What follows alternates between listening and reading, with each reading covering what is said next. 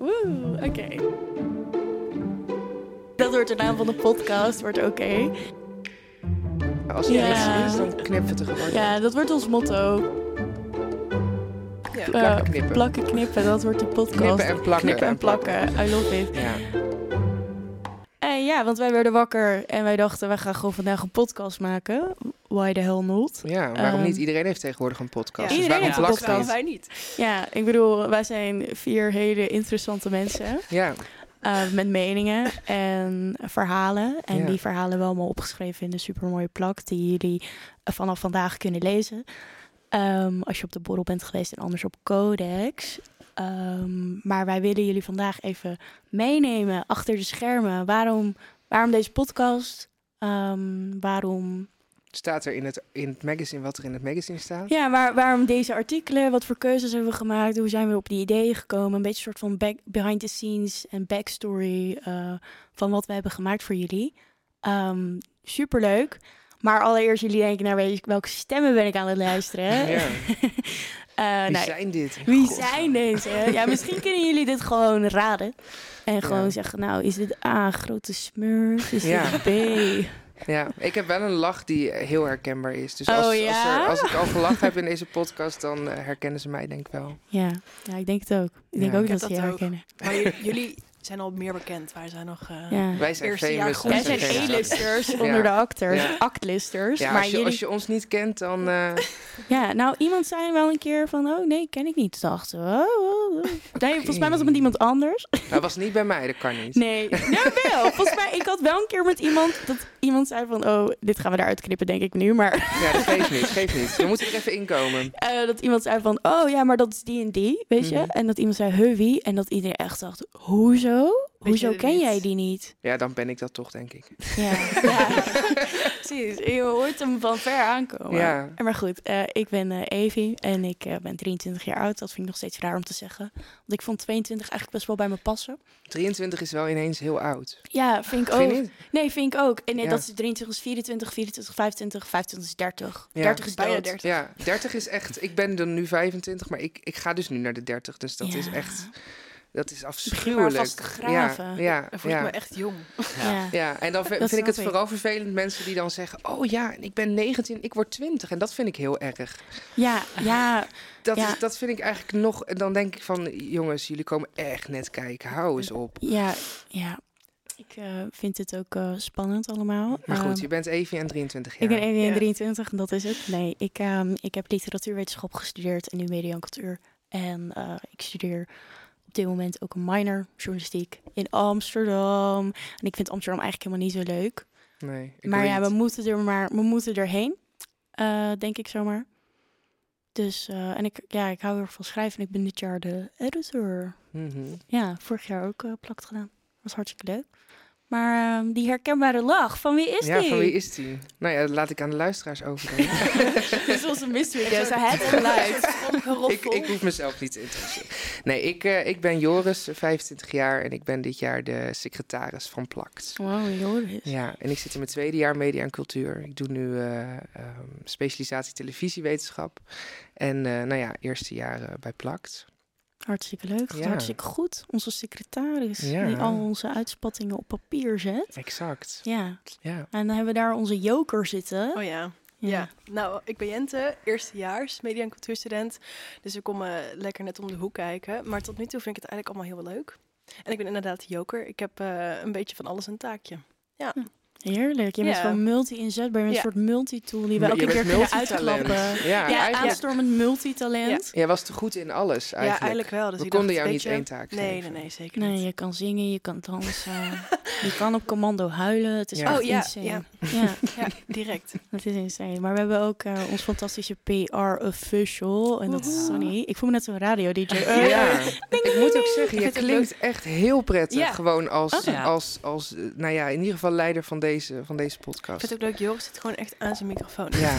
Ja, dan, voel ik, dan voelt het namelijk nog, eh, nog eh, eh, officiëler. Ja. Dan voel ik me Ja. echt, echt een, een diva als ik zo Oh, een zit. diva. Ja, Ja, ik zie het ja. ook aan je houding. Ja, ik zit ook als een diva. Maar goed, dat kunnen we Genoeg niet. over Eigenlijk mij. wil ik beeld erbij. Oh, Ja. De volgende keer. Maar er staan camera's hier, dus dat... Ja, we kunnen dit wel. Ja, maar dan zouden we wel subtitels kunnen doen. Oh, ja. precies. Oké, dit knippen we er weer uit. We beginnen opnieuw. Ehm, maar dat is, wel, dat is wel een idee. Ja, voor de Ehm, volgende voor keer. de Voor, volgende voor keer. nu, eh, het even- internationals zijn nog heel even. Ja, we doen het heel even in Nederlands. ook We're working testen. on it. We're working on it. Ehm, maar dat, eh, hopelijk komt dat wel. Dat lijkt ons wel leuk. Ja. Ehm, maar we wilden natuurlijk eerst gewoon even testen. Maar goed, Sonny. Ja. Ja. Hi. Ja, ik ben Sonny, ook eerstejaarsstudent. Ik ben, nog, eh, ik ben nu nog 17. En volgende maand 18. Yay! Ja, ik kom net van de Finally. dus eh, Ja. Vind je dat dan ook zo erg dat je nu 18 wordt? Dat vond ik namelijk wel echt een ding. Toen Ja? 18 Erg? Ja, ik, vond, ik moet heel eerlijk zeggen dat ik 21 heftiger, nog heftiger vond. Maar ik vond 18 ook wel een ding. Oh. Hm. Ik, Ik word ook vond 19. Ja, ik, 19 vind ik ook zo'n... Ik word over anderhalf maand 19, maar dan vind ik ook zo'n random leeftijd. Zitten ze Ja. 18 en de 20 in. Dan denk ik van ja, Ja, heerlijk. ja. Ja, ja ik, vond dat, ik vond 17 worden vond ik bijvoorbeeld heel erg een big deal. En ik weet niet zo goed waarom. Mhm. Maar ik weet nog echt dat ik als 16-jarige dacht... oh, als ik 17 word, dan ben ik er.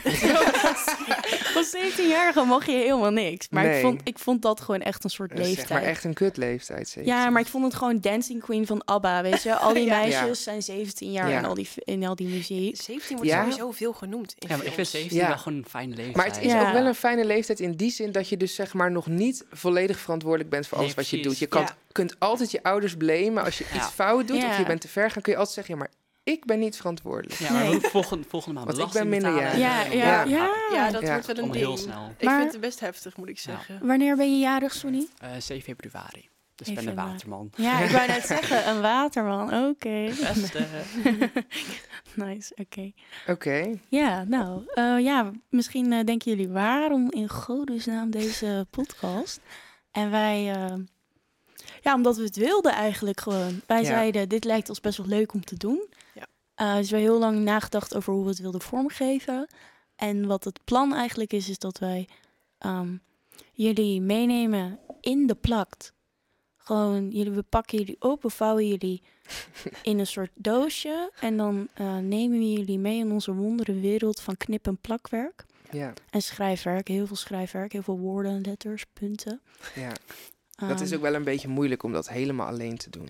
Dat hele tijdschrift en al die letters, al die plaatjes. Ja. Om dat te begrijpen, Ja, daar ja. heb je gewoon een podcast voor Ja, nodig. wij- ja, een soort van in de wereld van transmedia storytelling heb je gewoon echt iemand nodig die je bij de hand pakt Ja. en zegt: Kom maar, Vind ik zelf altijd wel heel prettig. kom maar bij me op schoot zitten. Ja. Ik ga het even voor je vertellen. En ook wel een beetje om ons ego te strelen. Omdat als je geen podcast hebt in deze tijden, dan, dan doe nog? je er gewoon Ja. niet toe.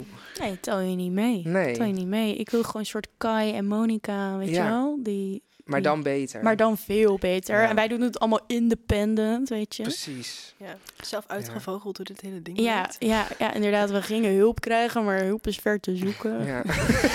Wat ben je? We zijn autodidact.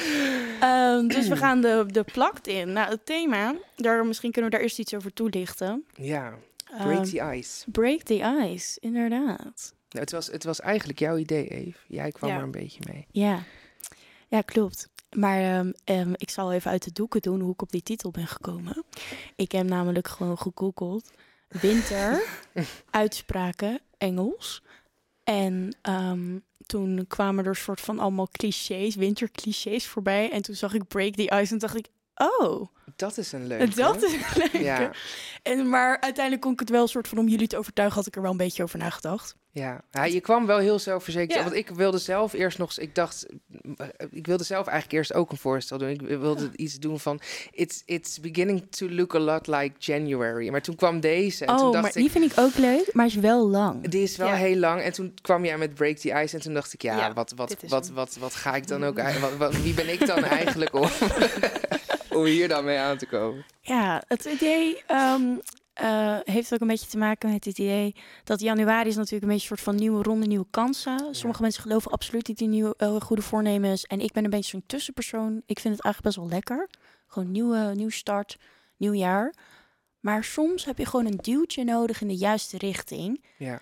En soms heb je gewoon een ijsbreker nodig. En dat is een beetje waar het vandaan komt. Ehm, en we hebben gewoon een aantal artikelen die daar ehm, goed bij aansluiten. Ehm, waar we jullie ook in mee gaan nemen. Maar Ja. om een aantal voorbeelden te noemen van dingen die we niet specifiek in deze podcast gaan bespreken, maar die je wel kan lezen. Eh, we hebben een vriendschapsinterview met onze lieve, lieve Tom en Raf ehm, over hun vriendschap. En over hoe zij eigenlijk in het begin niet zo goed wisten of ze wel vrienden gingen worden. En, ehm, en dat leert ons een beetje dat je bij vriendschap soms een ijsbreker nodig hebt. Ik ga een beetje in clichés praten nu, maar het is Ja. wel zo. Het is Ehm, ook een heel cliché tijdschrift geworden. ja, het is heel Ja. clichématig. Eh, het volgende thema gaat over clichés en dan gaan we heel erg outside the box. Ja. een soort ironie. Ja, Ehm, maar ook eh Sonny heeft een heel mooi artikel verzameld, ook genaamd Emails I Should Send. Eh, misschien kun je daar wat verder over vertellen. Over, en hoe dat misschien samenhangt met ons thema. Nou, het gaat eigenlijk over verschillende brieven, dus over verschillende dingen waar je iets in wil schrijven en dan andere mensen wil laten weten, maar dat je het eigenlijk niet zegt. Het komt van Sabrina Carpenter, haar album Emails I Can't Send. En dat is echt een supergoed album, daar moet je allemaal naar luisteren. Kwam vorig jaar uit. En ja, ik verving, eh, verval... Zo. Had ik vervangen door Should. en Ja. daar kwam het een beetje uit op, op neer. Ja, een beetje ook met het idee van misschien zit jij thuis wel met iets van, oh, dit zou ik heel graag willen delen. Ja. Nou, dit is de kans om te zeggen, nou, ik ga dit wel gewoon Ja, delen gewoon met iemand. doen. Ja. Want En het leven is te kort daarvoor. Ja. Maar misschien heb je een ijsbreker nodig. ja. Of je gaat gewoon een film kijken. We hebben ook een heel mooi eh, review eh, Ja, zeker, door door Jente. Oh ja. Ja. Welke film is dat, Jente? The Wonder. Ja, Met in de hoofdrol Florence Pugh. Oeh, we love her. Zeker, zeker. Nee, ik dacht... Ik zag deze eigenlijk op haar Insta voorbij komen in eerste instantie. En Hm. toen dacht ik, ik hou altijd wel van kostuumdrama's. Dus ik dacht, nou, die gaan we sowieso kijken. Ehm, het is wel echt... Het moet je ding zijn als je hem zeg maar wil kijken. Want hij gaat best wel eh, langzaam, zeg maar. Het is echt Mhm. wel een langzame film. Maar ik vind... Het is echt wel Florence Pugh die hem neerzet, zeg maar, de film. Dus alle credits naar haar, Ja. moet ik zeggen. Eh, maar ik vond hem heel erg nice. Dus ik zou hem zeker kijken als je into de ehm kostuumdrama's bent. Zeker. Ja. Ja. Het is volgens mij best wel een stille film, had ik Ja. het idee. Ja, Ja. ik hou daar ook wel een beetje van. Ja. Weet je, gewoon wat meer back to basic of Ja. zo. Ja, het zijn ook die, die Ierse heuvels of zo. Ik weet niet. Dat gras, die heuvels. Ik word er wel van. Ja, jij wordt er helemaal rustig van. Ja. Hadden Ja. jullie het boek gelezen van The Wonder? Nee. Is er een boek? Ja, oh god, wat erg. zit hier helemaal te verkondigen dat ik literatuur heb gestudeerd. Dat Nee, boek ik heb is hem echt- niet gelezen. Dat boek ik, had, ik had het wel gelezen en ik vond het echt een saai boek. Want het gaat Oh. echt super langzaam. En dan, Ja, maar dat is de film dus ook. ja, En dan moet je eigenlijk de film ook kijken en dan moet je zeggen wat beter is. Ja, Want je hebt altijd mensen die zeggen het boek is beter, maar ik Ja. vind dat niet altijd waar. ik zou dan wel zeggen de film, want dan heb je nog Florence Pugh in. ja, Ja. daarom. heb je wel wat leuks om te Zeker, kijken. Ja. zeker een pluspunt. Ja. Ehm love Ja. you, Flo. Als je, als je luistert, shout-out. Ehm, even kijken. Wat Ja, als je heel erg van koken houdt, staan er ook Oh nog ja. recepten in. Ja, we hebben ook eh, hartstikke leuke recepten door onze lieve roman, die hier helaas vandaag niet bij kon zijn.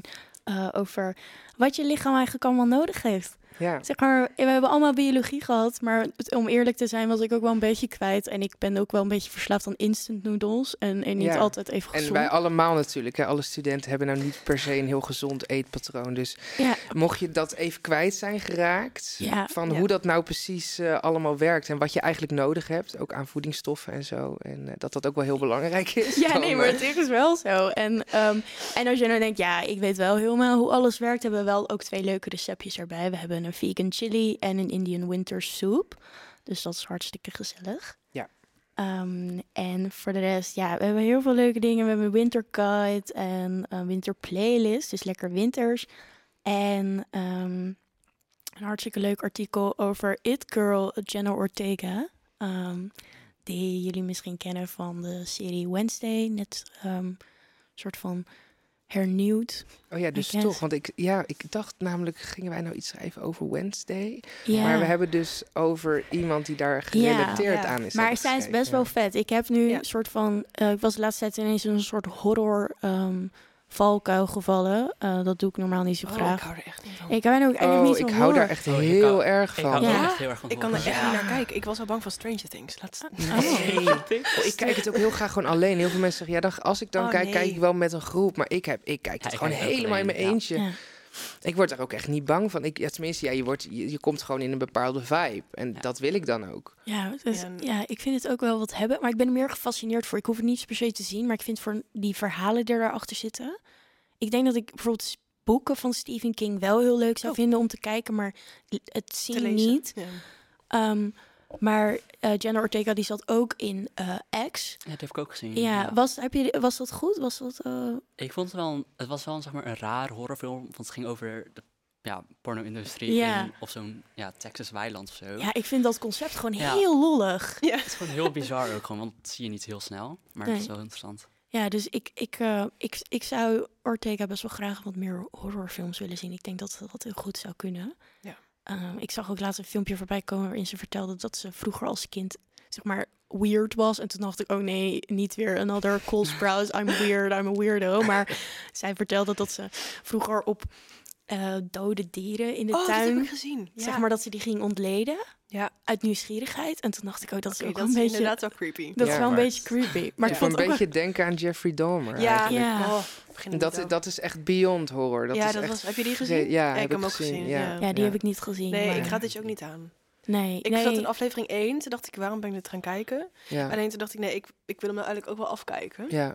Maar ik, nee, ik ja, eigenlijk is dat pure horror. Ja. Weet je, eh, ik vind horrorfilms namelijk heel leuk, omdat ze eh, eigenlijk altijd gaan over duivels en demonen. En ik, Ja. ik geloof daar zelf niet in, dus ik vind dat heel prettig, want ik kan dat zo van me afzetten. Maar dit is natuurlijk zo echt, dit is echt gebeurd. Ja. Dus dat, dat, vind, dat vind ik eigenlijk pure horror. Terwijl dat is dan officieel niet een horrorgenre, maar het is... Nee, wat ik alleen wel het slechte vind aan die serie is dat ze gewoon, ze hebben alle slachtoffers hebben ze niet benaderd om te vragen of ze het mochten maken. Ja. Ze zijn het gewoon gaan maken en hij heeft nu ook een Golden Globe gewonnen ervoor. En hij heeft niet eens in zijn speech de slachtoffers benoemd. Nee. Dus toen was ik als oké, ja, dat, is- dat vind ik echt eigenlijk niet kunnen. Nee, de context is daar echt een beetje uh, Ja, wack ja. eigenlijk.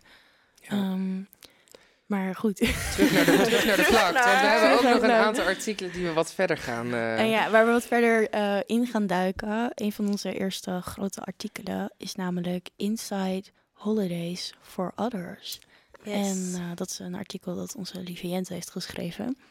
Ja. En eh, wat, eh, wat was de beweegreden voor dit artikel? Of eerst, waar gaat het over? Nou, het gaat eigenlijk over ehm, nou, de, de, ho- de holidays, gewoon de feestdagen. Eh, met name kerst en ook een klein beetje gewoon nieuwjaar. Ehm, en ik heb twee meiden geïnterviewd, Celine en Sandra.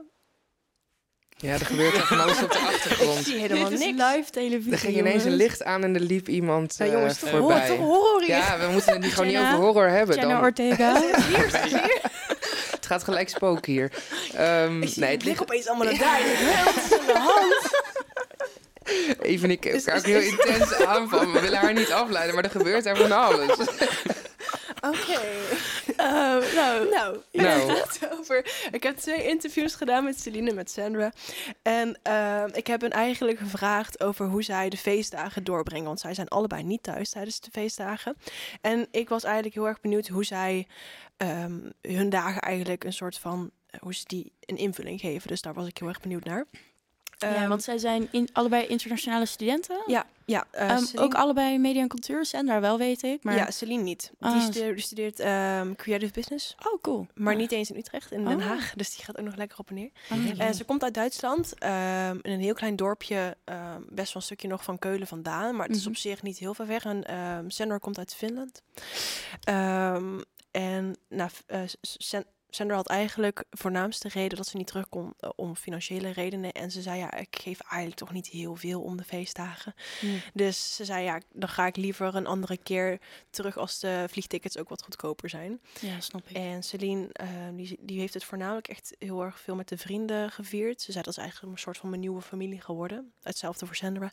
En eh Celine's zusje studeert ook in Nederland. Dus ze zei, ik heb in ieder geval mijn zusje wel bij me. Ja, Dus ehm, ja, ik was voornamelijk heel erg benieuwd, omdat in de feestdagen wordt er altijd gewoon vanuit gegaan dat het gevierd wordt met je familie. En dat is een soort van een gegeven dat er altijd is. Ja. Terwijl ik dacht van ja, er zijn natuurlijk ook gewoon een hele hoop mensen die dat niet hebben.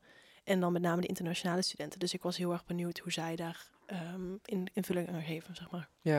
ja. Dus ik vond het interessant. Ik vond het leuk, eh, leuk om te schrijven, moet ik zeggen. Ja? Had je ook bepaalde moeilijkheden of zo die je tegenkwam? Had je moeite met mensen vinden?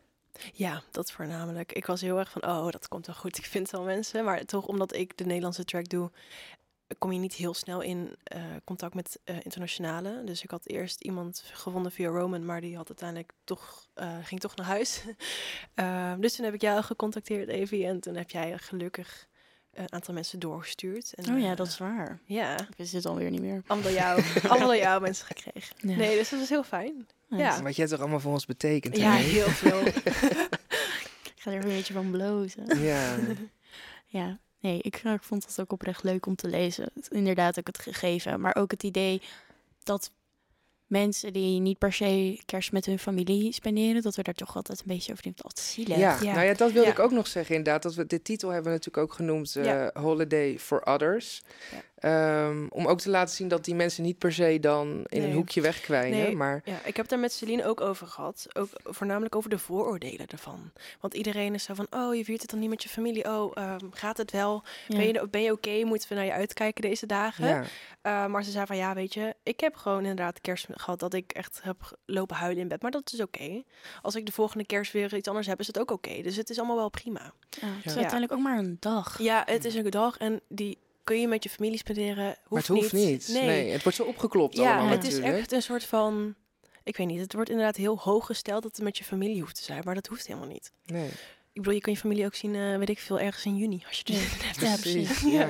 Ja, klopt. Het is dan puur het label kerst wat erop zit. Ja. Zo van met, als je met kerst alleen bent, dan is het ja, heel dan, zielig. dan is het zielig. Maar, maar als je hoor. eh, 365 of Ja. eh, 364 dagen verder alleen zit, dan is het dus niet meer Nee. zielig. Ja, want je hebt ook mensen die gewoon hun familie alleen met kerst Ja. zien. Ja. Ja. en dan denk ik, oh, en dan is het wel Ja. leuk. Dat is eigenlijk echt zielig. Ja, dat is Ja. Maar wat ik ook achter Ja. ben gekomen, daar schrok ik wel van. Celine kon dus niet naar huis omdat ze moest werken. En de Nederlandse bedrijven die geven dus geen vrij aan internationale studenten voor bepaalde tijd in de kerstperiode. Daar schrok ik echt van. Het staat in hun contra- contract dus dat ze niet meer dan bepaalde dagen vrij mogen nemen, Ja. anders worden ze ontslagen. Ja. En dus een aantal vrienden van Celine zijn ook ontslagen, omdat ze zeiden van ja, ik wil terug naar mijn familie in Brazilië. Ehm, dus ik moet gewoon vrij nemen. En die zijn dus gewoon ontslagen, omdat ze terug wilden naar hun familie. Dus ik schrok daar echt van. Ik dacht, huh? ja. Ik, heb ik kan gewoon vrij nemen hoor. Als, eh, Maar geldt dat niet ook gewoon überhaupt? Ik weet, ik heb op een blauwe maandag ook bij de Albert Heijn gewerkt. Ehm, en toen moest ik, omdat mijn ouders eh 25 jaar getrouwd waren, moest ik, of had, moest ik, we- gingen we op vakantie met de familie. En dat was in december. En ook in mijn contract stond toen van ja, in december mag je geen dagen, vrijdagen opnemen. Ja. Want dan, gaat, dan kunnen we net zo goed Mm. dicht in december. Want iedereen wil met, in december met vakantie. Ik heb het bij Ja. mij nooit gehad. Ik heb bij mij gewoon, ik heb alle feestdagen vrijgenomen. Nee, ik, trouwens, oudjaarsdag heb ik gewerkt. Het is niet officieel een feestdag, maar ja. ik heb alle kerstdagen vrijgenomen. En Ja, maar met die probleem. kerstdagen is het dan misschien wel weer anders. Maar ik mocht bijvoorbeeld gewoon in december, mocht ik buiten de kerst, mocht ik gewoon niet vrij nemen. Dus ik kon niet... oh, geen vakantie. niet ja, geen dat vakantie ken ik wel. nemen. Dat heeft En- mijn moeder ook. Ja, en als je bijvoorbeeld als international natuurlijk naar huis wil, dan is dat Ja. altijd voor één of twee weken. Ja, dus dan het zou dat ook, langer. Ja, Ja. zoiets zou het Ja. ook geweest kunnen Maar zijn. het verbaasde me wel echt dat dat de reden was. Dus dat ze niet naar huis ging Ja. voor de familie. Ik dacht, oh, oké, dat Ja. is wel... dat is wel wel een beetje sneu. Ja. Ja, ja. ja, dat is wel echt... Ja, daar schrok ik wel van, moet ik zeggen. Ja, dat snap ik. ja. Zo. Ja. Maar goed. Maar ze zei, ik ben niet zielig. Precies. Nee, en dat kan je dus lezen in het Dat artikel. kan je dat allemaal lezen in het artikel. is. Nee. niet Nee, zielig. nee, zeker niet. Nee. Ehm, dan komen we eigenlijk meteen daarna komen we bij ons volgende artikel waar we wat dieper op in willen gaan. En dat is namelijk eh Sonny's column over digital nostalgia. Ja. ja, het is eigenlijk een soort van column over dat je je leven kan filmen, niet per se op je telefoon, maar ook op andere dingen. Mhm. Want ik had, ik had dus laatst een YouTube-filmpje gezien, want het algoritme is raar. Over, eh, had iemand zeg maar zijn zomer op een camcorder gefilmd. En ik had dat een paar jaar terug, volgens mij in 2018 of 2019, had ik dat ook gedaan met een paar vrienden. En als je dan terugkijkt, is het veel leuker. Dan voelt het gewoon ouder en veel nostalgischer. En dan is het gewoon leuker dan om terug te kijken. Want ik heb nu bijvoorbeeld al mijn eh, foto's van 2022 heb ik verwijderd. Omdat het gewoon niet past op mijn telefoon. Maar op je camcorder, die heb je nog, zeg maar. En dan kan je zeg maar op de computer doen. En ja, dat kan, ook- mijn, mijn telefoon kan trouwens ook, maar op je camcorder... als je dan terugkijkt, dan voelt het gewoon net iets meer Ja, levendiger. het is een heel andere experience Ja, natuurlijk. dat. Ja. Ja. Ik kan nu ook zeg maar met mijn telefoon filmen, maar dan voelt het anders als ik dan hier met een camera zit Ja. en dan in je gezicht kijk. Ja. Ja. Ja, het is wel Ja. interessant wat voor effect dat heeft. Want eigenlijk, filmen is filmen lijk, lijkt het. Maar Ja, het is omdat het anders. idee dat je het minder makkelijk kan delen op zo'n Ja. camcorder. Want jij schrij- schrijft ook in eh, jouw artikel dat mensen soort van meer geneigd waren om ehm, wel op beeld te komen en tegen de camcorder te praten dan dat je filmde met een telefoon. Ja, klopt. Dat je dan veel, de mensen veel sneller geneigd waren van, oh, ik, eh, Ik, eh, nee, of dat meer... Ja, snap je wat ik bedoel? Ja, vaak film je dan zeg maar wel op Snapchat of op Insta of zo. En dan, dan deur je het snel naar je vrienden. En als je dan iets raars doet, dan zien zij Ja. het ook. En dat wil je natuurlijk niet. Ja. Ja. Dat zie je ook trouwens terug als je bijvoorbeeld videobeelden terugziet van de jaren 90 op een middelbare school of zo. Dan zie je iedereen super enthousiast reageren op die camera. Ja, precies. Ja. en als je dat nu hebt, dan denk ik echt iedereen die duikt weg. Ja. Dat is Ja. echt wel anders. Dat is inderdaad eh, heel wat anders. Maar het is sowieso natuurlijk, eh, die telefoon, dat is heel efficiënt natuurlijk om daar dingen mee te doen. Maar het neemt eigenlijk alles verder over. Terwijl zo'n zo'n camcorder is eigenlijk, weet je, daar begon het allemaal. Het begon Ja. er niet mee, maar Nee. dat is nou gewoon het lekker hele leven mee begonnen. Ja, maar die dingen komen dat is ook... waar Eva mee gefilmd heeft. Daar heeft Nee, maar- mee gefilmd naakt. Ja, en toen werd de eerste porno gemaakt. Nee, maar de- die dingen die komen vaak wel ook eh, om de zoveel tijd weer terug. Iedereen loopt nu ook weer met een, eh, een wegwerpcamera Ja. te, te Ja. zwaaien. Dat is natuurlijk ook iets wat, wat, nou ja, in mijn jeugd was dat heel leuk, zo'n ding. Die ging je dan ook wegbrengen naar de kruidvat in zo'n in zo'n bak gooien. En dan kon je ze daarna kon je alle foto's gaan bekijken. Dat was natuurlijk veel leuker eigenlijk dan Ja. wat, je, wat je nu doet. Je maakt een foto met je telefoon. En het is echt, het is, nou ja, het is een fractie van een seconde. En je, en je, je hebt het voor elkaar. Ja. Ik merk ook heel vaak dat ik ben heel fanatiek met foto's maken, vooral op vakantie. Omdat ook wel gewoon een beetje dwangmatig bijna hoor. Van, Ik moet alles ik, ik moet herinneren. alles herinneren. Ja. Maar de, de grap is dus, vervolgens kijk ik er nooit Nee. meer naar. Nee, ja, Terwijl als ik foto's terugkijk, dan zijn het foto's van vroeger die nog in zo'n album Ja, zitten. hè. Dus Ja. echt gedrukte foto's die mijn moeder gemaakt heeft. Omdat dat is eigenlijk echt de ervaring van, Ja. van foto's kijken. En niet eh, die duizenden foto's die ik op mijn telefoon heb Ja. staan. Maar Dus ik dat vergeet contrast- ook heel vaak foto's te maken. Dat is ook, ik- dan kom ik Oh ja. later, heb ik een dag gehad ergens en denk ik, oh, ik heb helemaal geen foto's gemaakt. Nee. Gewoon omdat ik in het nu ben en dan vergeet ik het. Dat is ook goed. Maar dat is Ja, heel maar goed. soms word ik dan ook boos op Ja, mezelf. ik heb dat dat ik, ook. Ik dat ik dan nee. ergens ben geweest en dat ik denk... Waarom heb ik nou geen foto's Ja, gemaakt? en Dat heb ik eens per ook. se van... Oh, dat had ik op Instagram willen slingeren Nee, of zo... voor maar- mijn maandelijkse recap. Oh, maar nee, Eh, daar, ben maar- ik, daar ben ik echt jaloers op, op die instelling. Want ik heb dat dus helemaal niet. Ja, maar ik baalde er dus soms wel van. Want dan Ja. ben ik ergens geweest en dan denk ik, oh, hoezo heb ik hier helemaal geen foto Ja. van? Ik heb er geen Ja. bewijs. Een soort van ook een bewijs dat je er niet bent Ja, geweest. nou, ik merk dat mijn geheugen ook namelijk heel slecht wordt. En dat ik dat niet per se dat ik dement word, maar soms zie ik dan Snapchat herinneringen van dat ik 17 ben en dan denk ik, Is ik, dit ik, gebeurd? ik kan me hier eigenlijk niet meer zo heel veel bij voorstellen. En ik vind dat Ja. wel, ik ben gewoon wel een nostalgisch persoon. Ja. En ik, ik ja, ik mis dat soms Ja, wel het- heel het erg. volgens mij wel onderzoek heeft gebleken dat als je foto's maakt, dan denk je dat je het herinnert en dan Herinner je herinner je Juist niet. Nee. Ja, omdat Ja. Je, je- het is natuurlijk een beeld dat je Ja, vastlegt. dan herinner je het Dus beeld, je maar niet de herinnering beeld. zelf. Ja. Ja. Dat heb Dus ik ook dat soms. Als je terugdenkt over vroeger. Ik heb soms bepaalde dingen. En dan zeg ik, oh, dat was dat. En dan is het, oh nee, dat was alleen een foto. Ja. Dus Ja. dan denk je dat je het herinnert, Mm. inderdaad. Ja, je herinnert je dan de foto Ja. en niet Ja. per se wat er gebeurt. En Ja, dat zullen klopt. jullie dan minder hebben. Ja. Ja, ik moet eigenlijk ook gewoon meer het moment leven. en Ja. zo. Ja. Ik, ik, ik heb de oplossing. We moeten gewoon met elkaar op vakantie. Ja. Oh, Ik zorg goed idee. sowieso wel voor de foto's. dus dan hebben jullie die foto's. Alleen dan moeten jullie mij dan wel iets teruggeven dat ik dus meer in het moment kan leven. Ja, krijg jij Ja. korting of zo? Nou, ik vind het een hele goeie. Gaan we uittesten. Wordt Ja. vervolgd. Wordt vervolgd. Wie weet gaan we nog vloggen op een camcorder. Ja. En, eh, Oh, we, hebben ja. nu, we hebben nu toch eh, de smaak te pakken. we hebben inderdaad de smaak te Gaan we daar een pakken. hele documentaire maken en zo Ja. dat lijkt me Oh. best wel nice Dat eigenlijk. lijkt me ook Ja. heel erg leuk. Plak de documentaire. Plakt op reis. Oh. Plakt op Plakt reis. op reis. Ik, ja. Nou, laat weten in de we. comments of je dit wil Laat weten. weten of we dit moeten gaan doen. Ja. Ik weet niet of we comments hebben, maar misschien Nee. op een Insta-post of zo beginnen. zielige luisteraar. Maar ik vind, ik, ik vind ons in ieder geval al heel erg leuk nu. Ja, Nou, dus, ja, ik heb Het maakt wel me eigenlijk helemaal niet heb- uit. Zoals we in Zeeland zouden zeggen, ik heb het naar mijn slinger. Dus eh, ja. Ken je Oh, dit? ja. Jij kent het, Ja, sorry. tuurlijk, kom uit Zeeland. Ja, Ik heb het ook naar mijn slinger hier. Ja. Ja, dus ook al luistert er niemand, maakt me helemaal niet meer uit. Nee, ja. Nou, begin dan een soort Reddit-pagina waarin mensen gewoon Oh, hele... Kon, zeg maar fanart. Ik wil eigenlijk Oh, fanart. fanart van ons. Dat vind ik Ja. een leuke. Dat lijkt me Wij fantastisch. gaan zo groeien. Wij gaan een heel... Wij worden een eh, heel, heel platform. ja. Een heel gewoon. imperium. wij worden een heel imperium. Oh, Ja, een dan soort- mensen merchandise van ons maken. Dat Ja. lijkt me leuk. Ja, en dan over twintig jaar wordt er een soort biopic gemaakt over... Nou, de ambitie is er. ja. Ja. ja, nou het geld nog. Ja. Ehm, dus, Oh ja, eh, je kan ons ook sponsoren. Ja, ja.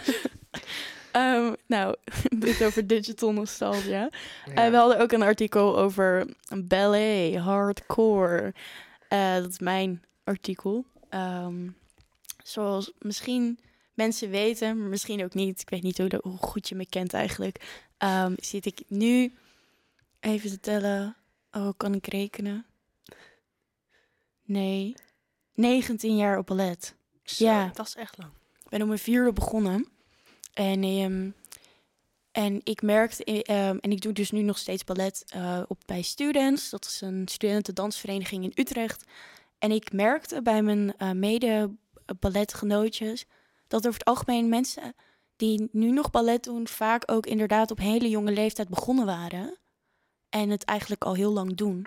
En ik was eigenlijk een beetje nieuwsgierig van waar, wat is die fascinatie nou met ballet? En ik merkte ook dat is natuurlijk ook een beetje mijn persoonlijke algoritme. Maar ik merkte op TikTok dat ik vaak veel ehm, video's voorbij zag komen met mensen die op volwassen leeftijd ook aan ballet gingen doen. Maar dan echt volledig zich overgaven aan die balletcultuur. De pakjes, de, de, de houding, de levensstijl. En ik dacht, wat is die fascinatie met ballerina's? En je ziet nu ook weer in de mode eh, weer een, een, een opkomst van balletachtige elementen, tutus, gekleurde panties. En ik vond dat fascinerend, want niet alleen ik, die dus nu 19 jaar ballet doe, maar ook gewoon heel veel andere mensen vinden het ballet helemaal de shit. En ik dacht, voor zo'n best wel archaïsche sport, Ja. sport, ja, het is sport, oké, het is een sport, het is sport, maar Ja. dat ik hoor soort van andere mensen in mijn nek hijgen. Nee, is het we- een sport, maar het is gewoon een sport. Ehm, van wat what's up with that? Dus ballet, eh, ballet hardcore. Ehm, en ehm, de insteek was eigenlijk een beetje dat ik vijf mensen van mijn balletgroep ging interviewen. Waarom zijn ze met ballet begonnen? Eh, wat is die magie? En ik heb zelf, ehm, zelf ben ik denk ik ballet gaan doen vanwege Barbie en het Zwanemeer. Dan weet ik vrij zeker dat dat Barbie er een heel grote invloed op heeft gehad. Ik had ook al die Barbies en ik wilde eigenlijk gewoon het liefst ehm, Barbie zijn en zo. Ja, en Eh. als, als, ba- als ballerina voel je je natuurlijk wel een beetje een Barbie. Ja, het, is, het wordt ook wel beetje heel erg gezien als een meisje- en meisjesport. Ehm, Ja. En ook een aantal meiden uit mijn groep die gaven ook aan dat ze, dat ze eigenlijk niet per se ballet zijn gaan doen om een specifieke reden, maar dat het meer soort van de standaard optie voor meisjes was. En dat zij gewoon blijven zijn blijven hangen en het toch steeds leuk vinden. Ja. Want anders zouden ze niet, het niet blijven doen. Maar dat, dat de reden waarom ze erop zijn gezet ook een beetje soort van met gendernorm normen Ja, te maken net heeft. dat, dat, dat jongetjes altijd gaan voetballen, Ja, dat gaan werd, meisjes dan op ballet. ja, ehm, maar er waren ook meiden waarbij wel heel duidelijk was dat dansen in, en in de woonkamer met hun ouders wel een heel groot onderdeel speelde. Waarom ze, en ballet, waarom ze op ballet zijn gezet. En dat komt dan ook wel een beetje waarom je dan voor ballet kiest. Ballet is wel de basis van heel veel andere soorten dansstijlen. Niet per se hip-hop en street style scoort, want dat is natuurlijk iets heel anders. Maar als je kijkt naar modern ballet, jazzballet, het komt allemaal van ballet. Ballet is wel heel erg de basis. Ehm, maar ja, dus ik, voor mij was Barbie een heel groot ding. En ik weet, mijn allereerste performance waar ik naartoe ging was volgens mij Sneeuwwitje. En ik kende natuurlijk de film, de Disney film Sneeuwwitje. En ik was gewoon zo in de war waarom er niet gesproken werd in die optredens. en dat ze een soort van alles met mimiek deden. En ik was zes jaar oud en ik was met mijn oma. En mijn oma die gaf me de hele tijd mentosjes tijdens de voorstelling. En ik, ik was er nu echt van, oma, waarom praat er niemand? Dus was oma echt zo, dit is een voorstelling, balletvoorstelling, je praat niemand. Toen dacht ik, oh, oké. Maar het was mooi en leuk. Ehm, dus ik heb eh, vijf meiden geïnterviewd hierover. En we hebben het ook gehad over dat ballet natuurlijk best wel een sport is waar veel pijn en hard werk bij komt kijken. Zeker als je op spitsen danst, dan dans je gewoon echt op de toppen van je tenen. Ja. Dat is best wel pijnlijk. Heb ik zelf ook nu ehm, acht jaar gedaan. Ehm, en dat vond ik leuk, maar het was ook pijnlijk. Ehm, maar dat er bij ballet zeg maar, best wel veel regels komen kijken van hoe het eruit ziet. Maar dus ook regels van hoe jij eruit moet zien. En eh, natuurlijk bij amateursport is iedereen welkom. Maar ook zelfs dan dat mensen zich soms toch het gevoel hebben dat ballet niet een hele diverse sport is. Toen ik vroeg van, oh, vinden jullie dat ballet een sport is dat welkom is voor iedereen? Was echt die hele groep echt zo, nee, absoluut niet. Het is helemaal niet open voor iedereen. En dat bedoelde ze niet per se van, niemand mag meedoen, maar meer van, ik voel me af en toe niet welkom. Ja. En, ehm, maar dat ze ook hopen dat dat gaat veranderen. Ja. Maar moet je ook niet aan, aan hele specifieke eisen voldoen Ja, om te kunnen... Want ik, ik weet niet, ik heb dat ergens ooit gelezen... dat je ook om ballet überhaupt uit te oefenen... dat je echt wel een bepaalde eh, lichaamsbouw moet hebben. Wil je, dat, wil je het überhaupt kunnen doen? Ja, ehm, wat bij ballet een beetje het ding is dat alles is uitgedraaid. Uh, dus zeg maar de binnenkant van je voet moet soort van altijd te zien zijn. En voor de een is dat makkelijker dan voor de andere. Net als met de spagaat. Spagaat kan iedereen. De split kan niet iedereen, want dat heeft met heup, zeg maar, je, hoe de heup zeg maar gezet ja, is. hoe je gebouwd bent. Hoe je gebouwd bent. En dat is heel moeilijk. En tegelijkertijd hangt er met uh, ballet een, zowel een soort schoonheidsideaal die samenhangt met de manier waarop uh, de, het dansideaal is. Namelijk lange uh, ledematen en lichte ledematen. En daar komt al heel een schoonheidsideaal bij kijken. Met dus mensen met lange benen, maar ook dus heel, heel, heel, heel dun. Ja. En omdat alles moet vederlicht zijn en zo. En dat zie je gelukkig, dat soort van in het amateurballet er wel gewoon echt ruimte is voor iedereen. En, uh, maar ook, ik was dan naar het Spanemeer afgelopen kerstvakantie. En je ziet dan toch dat, dat um, ja, al die meiden in die balletgezelschap gewoon echt gewoon angstaanjagend dun zijn. Ja. En um, ja, dat er wel een echt een soort, soort inderdaad een soort ja, ideaal bij komt kijken. En een meisje die ik ook geïnterviewd heb, vertelde ook van... Ik um, heb auditie gedaan voor conservatorium. Um, een beetje als een soort gimmick was het wel. Van, ik ga gewoon met een groepje, gaan we dat doen en dan zien we. En ze hebben eigenlijk amper gedanst. Want ze gingen gewoon, ze gingen ja. gewoon een soort van helemaal die rug checken. En ze kon niet, zeg maar, helemaal naar achter met de rug. Nou, meteen klaar. Dat vind ik wel triest eigenlijk. Ja. ja. Ze, Lijkt- En terwijl ze kan gewoon hartstikke goed dansen. Ja, Maar daar, het was dan de fysiek was niet goed. ja, eigenlijk een beetje wat je ook met modellenwerk heel erg hebt. Dat Ja. je heel erg Ja. op je lichaam wordt Ja. afgerekend. En eh, eh, dat het helemaal in orde moet zijn, anders dan, eh, dan wordt het hem niet. Ja, dus, ik was, ik, dus dat vind ik ook fascinerend. Een sport waarbij je eigenlijk gewoon best wel veel pijn hebt. Ja, Ehm, en eigenlijk best wel gewoon onhaalbare schoonheidsidealen zijn. Maar waarom doen mensen het dan? Ja. En ja, ik heb er zelf geen antwoord voor. Want ik weet, ik, ik, ik doe het ondertussen ook al, nou niet veel te lang, maar lang. ja. dus, en ik heb het idee dat het vooral te maken heeft met ehm, gewoon lekker kunnen bewegen. Ehm, en dat dat is een manier van bewegen is die wel voor die mensen, ondanks dat ze de nadelen ook zien, ook Ja. heel erg Ja. toch de voordelen wegen zwaarder dan de nadelen. ja, want jij doet het nu dan Ja. bijna 19 jaar. Dan ben je het ook gewend. zo. Ja, dan Ja. zou je ook, dan zou jij echt die vraag moeten kunnen beantwoorden. Wat is voor jou dan, Ja. ondanks al die, nou ja, noem het even nadelen, ehm, wat is dan toch, waarom blijft het dan toch leuk? Ehm,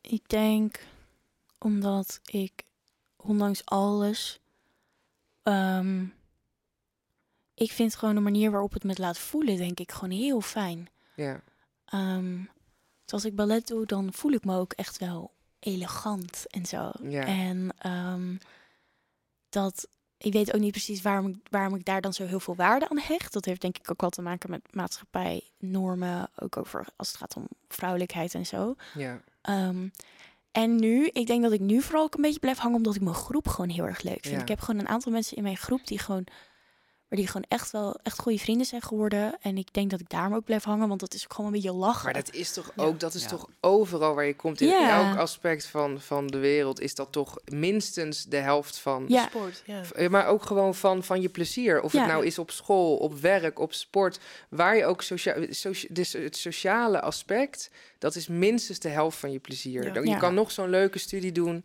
Maar als de mensen niet leuk zijn, dan is het het misschien soms toch niet helemaal. Dat geldt ook voor je werk. ja. Ja, als je superleuk werk hebt, maar hele nare collega's, Ja, dan ben je dan eh, weg, denk ik. ben je denk ik ook snel weg. Ja. Terwijl misschien als je een baan hebt die je net even wat minder interessant is, maar met hele leuke mensen om je heen, dan blijf je het misschien wel het eh, 15, 20 jaar doen.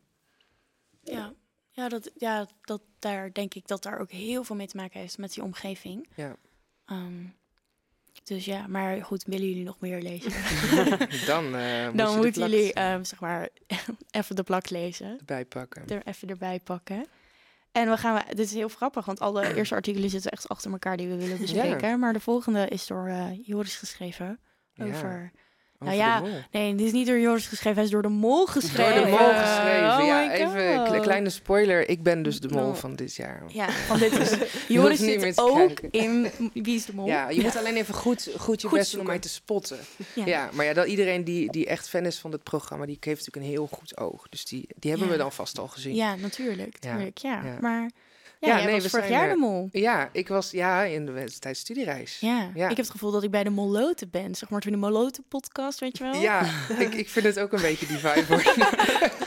Dus jij wil, jij wil, Ja. ja. Ja, dat was eigenlijk ook wel. En omdat ik het natuurlijk ook al een hele tijd kijk. Ik bedoel, jij zei net, ik was vier jaar toen ik begon met, eh, met ballet. Nou, Ja. ik was vier jaar toen ik begon met de mol kijken. Oh. Nee, dat is, dat is onzin natuurlijk. Ja. Maar ik, ik maar wel jong, toch? Nou, Ja. ik kijk het al meer dan tien jaar. Ja. Ja. En ik ben eigenlijk, toen ik begon met kijken, was ik er meteen door gepakt. Zoals Ja. dat het echt een programma is waar je of door gepakt wordt of totaal niet. Dus als je er ook voel je niet bezwaard om nu dus de podcast uit te zetten.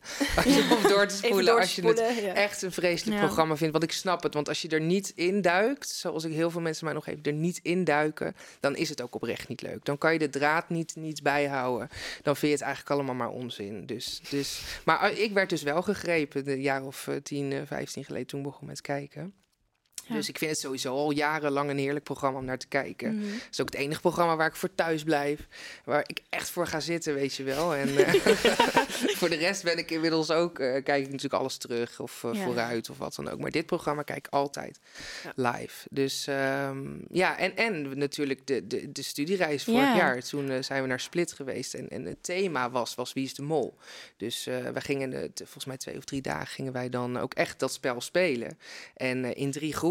En dan in elke groep was er ook een mol. Nou ja, ik was een van de mollen. Dat was ook wel, wel grappig. Wie ik- waren de andere mollen? Ehm, nou, dat is eigenlijk wel een, le- een leuk verhaal. Want eh, we gingen er met een man of dertig gingen we daarheen. Die ook het daadwerkelijk het spel zou spelen, plus de commissie. Eh, en je kon je, die moest dan een hele lijst natuurlijk invullen met, met medische gegevens, je adres en alles. Met wie je op een kamer wilde slapen. En een vraag met wil je, wil je de mol zijn? Nou ja, ik had natuurlijk al tegen iedereen gezegd, ja, als, als ik de mol niet mag zijn, dan, dan ga ik niet mee hoor. Dat, eh, gewoon een beetje Dus de iedereen meteen, Joris is Ja. de mol. en dat is nog steeds mijn strategie, als, ook als ik, als, ik, als ik ooit echt mee ga doen. Natuurlijk. hoop Want het is het. allemaal een voorbereiding op dat ik Dan weet ik wie doen. de mol is. Precies, dan ga ik natuurlijk ook alleen mee als ik de mol mag zijn. Dus eh, dat zei ik, maar goed, dat was ook wel een beetje een grote mond natuurlijk. Maar toen werd ik op een gegeven moment dus gebeld van... En ik kreeg ook, ik, ik kreeg Trix aan de lijn, die zei ook echt, eh, die zei niet hallo, die zei ben je alleen? Nou ja, voor iedereen die niet, niet zo goed weet hoe dat werkt bij de mol, die krijgt een telefoontje en dat is het eerste wat ze vragen, ben je alleen? Dus toen dacht ik, oh ja, ik weet al waar dit over gaat. Ja, dus toen vroegen ze inderdaad of ik de mol wilde zijn. En ehm, vooraf zijn we dus ook één keer met z'n allen gaan zitten, met alle mollen. Ehm, dus Rikke was een van de mollen eh, Oh. van de andere groep. En Jelle, nou ja, Jelle is een hele goede vriend van mij, die was ook de oh, mol. wat goed. Ja, dus daarmee zijn we gaan zitten van tevoren. En toen kregen wij ook al echt de opdrachten te horen van, nou ja, dit ga je doen. En dan ga maar vast een tactiek bedenken en zo.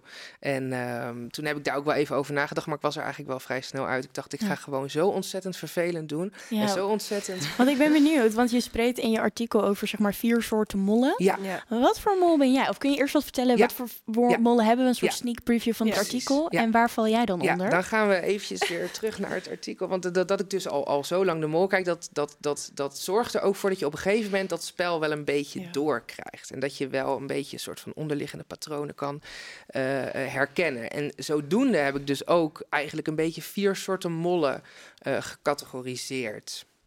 Dus nou ja, het staat allemaal uitgebreid in het, eh, in het eh, artikel zelf. Maar je hebt dus ehm, de, de, de mensen die echt eh, als fanatieke kandidaat willen overkomen. Dus die willen echt de medekandidaat en het publiek thuis ervan overtuigen. Ik ben niet de mol, want ik ben heel fanatiek.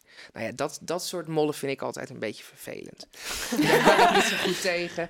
Die worden, weet je, die worden ook boos dan als opdrachten mislukt. Terwijl ik denk, ja, het, het komt ook door jou, weet je wel. Je hebt zelf een aandeel erin. Maar die, en wat ik het meest vervelend vind aan die, aan die groep mollen... is eigenlijk dat ze soms zelfs een beetje geld in het laadje brengen. Om dus niet verdacht te over te komen. En dat vind ik gewoon, dat vind ik gewoon vervelend. Dat vind Ja. ik gewoon niet mols. De mol moet gewoon geld uit die pot spelen. Dus Ja. dan moet je niet geld gaan verdienen... omdat je dan een soort van eh, onverdacht wil overkomen. Dus dat vind ik een beetje vervelend. Dus in die categorie hoor ik zeker niet. Nee. Ehm, ja, dan heb je een categorie mollen die zich altijd een beetje van de domme houden. Ja. Die zijn heel onhandig. En die zijn heel erg van... Dat oh, ik echt zijn. Ik hoor je niet, ik versta je niet. Is eigenlijk een hele goede tactiek. Stel dat je al een beetje zo in elkaar zit.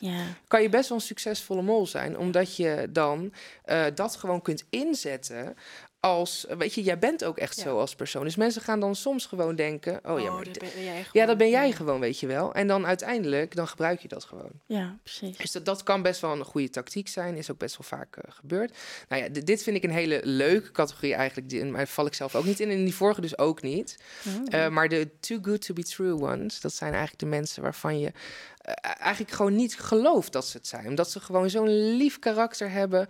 Of omdat ze, eh, nou ja, eh, heel, heel leuke grappen hebben of zo. Of, eh, Die zijn gewoon echt heel... publiekslieveling. Ja, die zijn heel charmant. En dat wordt dan ook aangevoerd door de deelnemers of door de mensen thuis. Van, ja, maar die kan de mol niet zijn, want die is, die is toch veel te charmant, die is veel te lief, die is veel te grappig, die neemt het spel niet serieus. En dan ineens zijn ze er toch. Ja. Dus eh, eh, dat is ook een categorie die ik de afgelopen jaren veel heb eh, langs zien komen. En je kunt in het artikel zelf dan lezen eh, onder welke, welke mollen ik in welke categorie eh, vind passen. Dus dat Ja. eh, ga ik nu niet vertellen. Maar de categorie die ik het leukst vind en die ik ook zelf wel een beetje heb gehanteerd, is, is, zijn de offensive ones. Dus echt de diehards die erin duiken en ook gewoon er echt voor gaan. Echt eh, top priority is gewoon geld uit die pot spelen. En het was grappig dat ik dus eigenlijk dat een beetje gecombineerd heb met het feit dat mensen die vaak heel opvallend aan het mollen zijn, eh, niet meer worden verdacht door hun medekandidaat of door de mensen thuis, omdat ze denken, oh ja, maar dat ligt er zo dik bovenop. Ja. Dat kan de mol helemaal niet zijn. En dat heb ik dus een beetje gecombineerd met het feit dat ik het dus heel belangrijk vond om heel veel geld uit die pot te spelen. En ik wilde ook de groep zijn die het minste geld had. Ik dacht, anders ben ik gefaald. Als ik niet, onder, als ik niet onderaan die lijst bungel, dan ben ik geen goede mol geweest. Dus ehm, dat heb ik eigenlijk gecombineerd. Dus heel hard erin gaan en Ja. echt gewoon eh, zoveel mogelijk geld uit die pot spelen. eh, zodat mensen op een gegeven moment dachten, ja, maar jij doet het zo opvallend. Jij kan het niet zijn. En het grappige is dat het nog gelukt is ook. Echt? Ja, Dat wel dus- knap. ja, Ja. ja. er zijn wel mensen, natuurlijk zijn er ook. Ik, ik, ik, ik kwam bij iedereen wel op het lijstje voor Ja. van ja, die doet vreemd. Maar als je bijvoorbeeld de, de aftermovie terugkijkt, dan moesten we ook allemaal biechten. Oh, eh, leuk. ja, die moet je eventjes een keer kijken. En dan zie je ook de mensen die er ook vol in zijn gegaan, maar niet de mol waren. Die hadden allemaal op dag één zoiets van ja, je bent het, want je zit keihard te liegen. Je zit keihard gewoon geld uit die pot te spelen of je laat dingen niet zien. En hoe meer ik dat deed in de opdrachten, hoe, eh, nou, hoe, hoe meer ze dachten, nou, dat ligt veel te dik bovenop. dus die waren ook helemaal, helemaal confident uiteindelijk van, nee, ja, Joris, die kan het niet zijn. En toen was ik het wel. Ja. ja, dus, maar ik was wel heel vervelend hoor. Ja, ik was dat kan ik me echt, voorstellen. ja. Ik kan me ook wel voorstellen. Ik dacht ook meteen, ik wist, ik had eigenlijk wel een vermoeden welke ja, je ja, ja, ja, ja, ja, ik was echt fel. ver- Dat zijn ook de, die offensive ones. Dat zijn dus de mensen die er echt vol in gaan. Die, die worden vaak ook wel, die, die, die, die ontspringen niet aan je oog.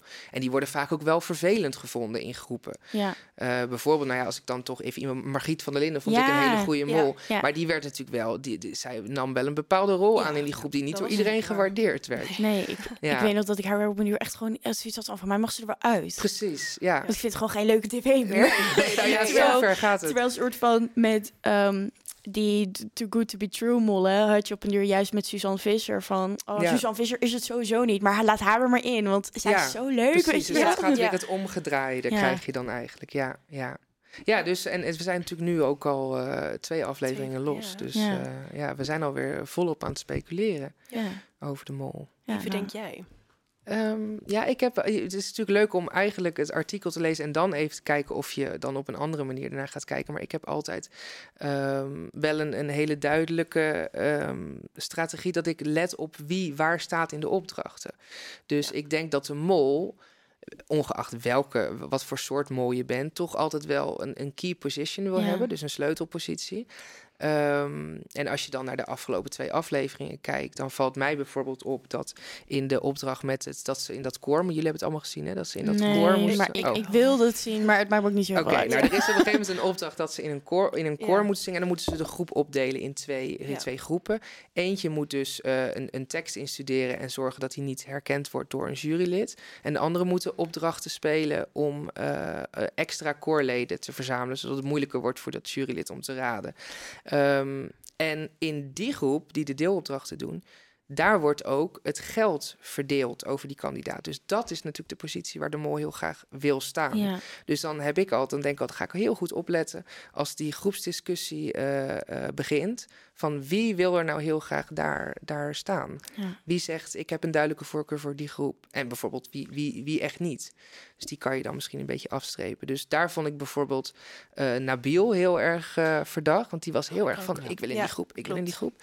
Ehm, en eh, als je dan bijvoorbeeld de tweede aflevering erbij haalt... en je gaat dat dan combineren met de eerste aflevering... dus wat zijn daar de sleutelposities... dan zie je bijvoorbeeld dat zowel Nabil als Aniek... ehm, elke keer eigenlijk in een groep zitten waar, eh, wa- waar ze invloed hebben op het geld. En dat Mm. is volgens mij heel erg uh, Ah, opvallend. opva- En dat is, de- zijn ook denk ik de dingen waar je naar moet kijken. En dat is één van de puntjes. En als je, als je de, nog meer puntjes wil weten, dan moet Ja, je ik het vond het oprecht heel, best wel een eye-opening. Ja. Niet alleen vanuit een oud mol, maar ook een beetje vanuit een media- en cultuurperspectief. Ja. Nou ja, dat Ja. bedoelde ik ook eigenlijk met dat ik natuurlijk al zo lang kijk dat je dat soort dingen inmiddels wel een beetje weet. Ja. En daar heb ik ook mijn, eigenlijk mijn, mijn vijf eh, speerpunten een beetje op gericht. Dus Ja. niet per se op de clichés, op de dingen van eh, follow the money of zo. De- maar dingen die heel veel mensen, als ze een beetje oppervlakkig kijken, misschien niet weten, omdat ze of voor het eerst kijken. Of omdat ze nog niet helemaal doorhebben hoe dat programma nou je probeert te manipuleren. Want het is natuurlijk pure manipulatie. ja, het is gewoon tv. Ja, Ja. dus je moet sommige dingen moet je echt uitschakelen. Of je moet juist je oog openen op bepaalde momenten. En daarvoor verwijs ik je door naar plakt. Helemaal goed. Wauw, wat goed. Wat goed voor. Want dan, ja, je hoeft eh Wie is de Mol natuurlijk niet meer te verkopen, want het is gewoon een hartstikke goed Ja. lopend programma. Ehm, maar ik was eigenlijk wel zelf al weer een beetje hooked van. Oeh, ik wil Ja, eigenlijk Ja. weer gaan kijken, want ik was een beetje eruit gevallen. Komt ook omdat ik geen tv heb. ja dan wordt het lastig. Ja, wordt Ja. moeilijk. Ehm, als laatste, we hebben als laatste nog één artikel die we even door willen. En eh, Ja. dat, is, eh, dat gaat over New York, New York. New York. Dus we hebben twee New York fanaten in de groep. Ja, ja. Most wonderful place Ja. in the world.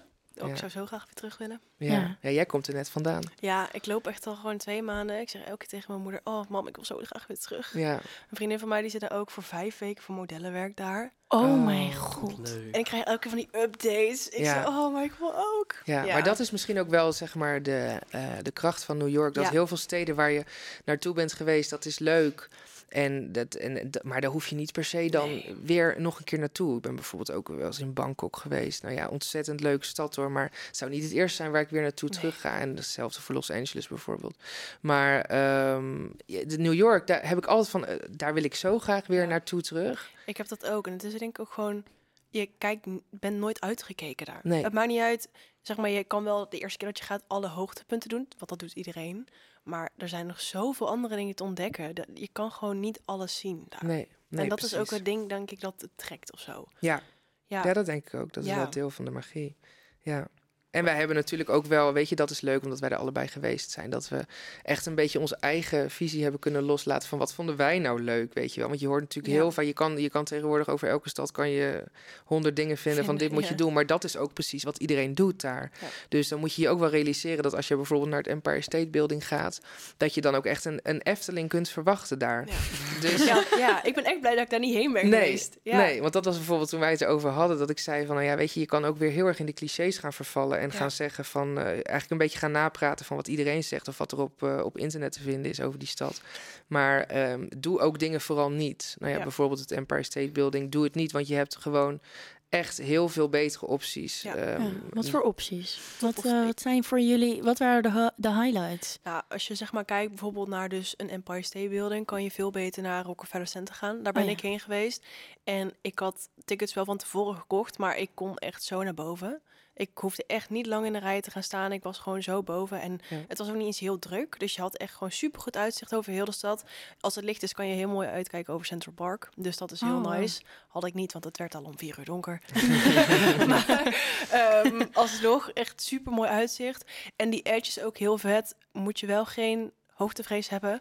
Want het is een soort uitstekende driehoek uit een gebouw dat zweeft boven de straten. Met een glazen driehoek in het midden. Waardoor je zeg maar echt 300 meter naar beneden kan kijken. Dus als je hoogtevrees hebt, niet aan te raden. nee. Als je dat niet hebt, dan kun je wel gewoon gaan. Want het is wel heel gaaf. En dan kijk je meer uit over de Hudson. Dus het ligt meer aan de andere kant van Mhm. New York. Ja. Ja. Ja, en je hebt gewoon geen wachttijd. Ik ben Nee. ook op die toren geweest en ik was twee dagen daarvoor was ik dus op het Empire State Building. Daar heb ik denk ik anderhalf uur staan wachten. Ja, dat is Mijn En god. Ja, En en tijd ver- is, time is money, weet je. Ja. Ja. en vervolgens heb je ook nog helemaal niet per se een mooi uitzicht. Want je Oh. staat ook tussen een soort kippengaas Ja, en zo. En daar ja. moet je dan doorheen kijken. En daar ga, probeer je dan in een heel klein torentje dan een foto van jezelf te maken. Nou, dat zijn de meest verschrikkelijke foto's, kan Ja. ik vertellen, die ik ooit van mezelf gezien heb. En dat meen ik oprecht. Die Ja. foto's heb ik gewoon echt gedelete, omdat ik ze zo erg vond. Ja. En, en eh, bij eh, Top of Ja, the Rock, daar kan je glas? zo naar boven. Ja, en die edge ook. Bij- Ja. Bij de edge staan ook nog de glazen, zeg maar, een soort van schuin. Dat is ook eng, want je wil er niet tegenaan vallen, want dan heb je het, echt het geval dat je naar beneden valt. Ja. Maar ik weet niet, het, zo wijd uitzicht. En je hebt nog een soort trappetje omhoog, dat je nog hoger kan kijken over die glazen ramen heen. Ja, het is heel vet. Ja, Oh. Ja, Ja, ik, kan, ik kan veel beter kijken. Ja. Dus Ja. dat is echt, dat is echt een aanrader. Ja. Ja. En een ander ding dat wij ook allebei heel leuk vonden was de Highline.